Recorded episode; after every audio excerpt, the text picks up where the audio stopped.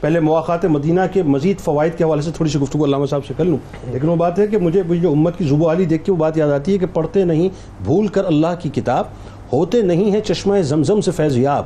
مغرب کے میں قدوں کی چڑھائے ہوئے شراب اس درجہ ہو چکے ہیں مسلمان اب خراب کہ سڑکوں پہ ناچتی ہیں کنیز بطول کی اور تالیاں بجاتی ہے امت رسول کی۔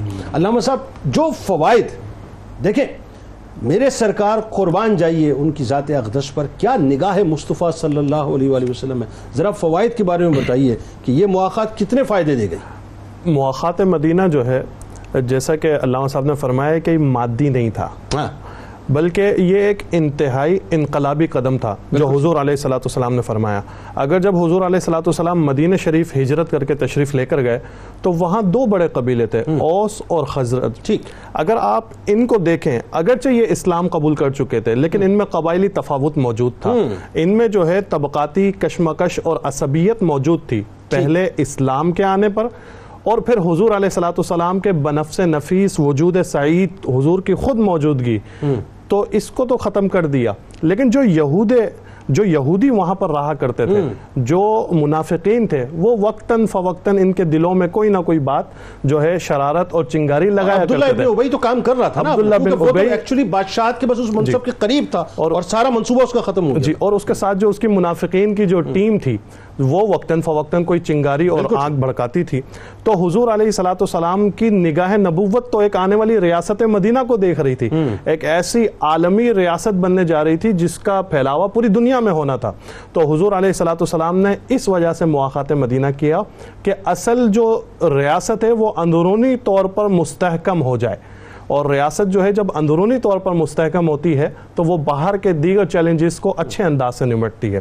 اسی طریقے سے حضور علیہ السلام والسلام نے جب مواقعات فرما دی تو اگر آپ تاریخ اور سیرت کو دیکھیں تو اس کے بعد غزوات ہمارے سامنے تھے۔ بالکل۔ تو جب آپس میں شیر و شکر ہو جائیں اور مہاجرین اور انصار ایک ہو جائیں تو ہم آنے والے چیلنجز کو جو ہے وہ اچھے طور اچھا ایک پر اور بات جو بڑی خاص مطلب اس پہ میرا لوگ عموماً گفتگو نہیں کرتے کہ چونکہ سرکار مدینہ صلی اللہ علیہ وآلہ وسلم کی ظاہری تیرہ برس کی جو وہ زندگی ہے ظاہری اعلان نبوت سے پہلے یعنی اس میں وہی بھی اتر رہی ہے اس میں جو ہے آپ کے اقوال بھی آپ کی سنتیں بھی وہ سارا چونکہ مہاجرین دیکھ رہے تھے تو وہ ایگزیکٹلی اسی طرح سے اٹھا کے انہوں نے جو ٹرانسفر کر دیا انصاریوں کو یعنی ان کی تعلیم و تربیت کا ساتھ ساتھ کام بھی ہوا نا یہ بھی دیکھیں نا آپ چونکہ- پھر ایک اور چیز جو جی۔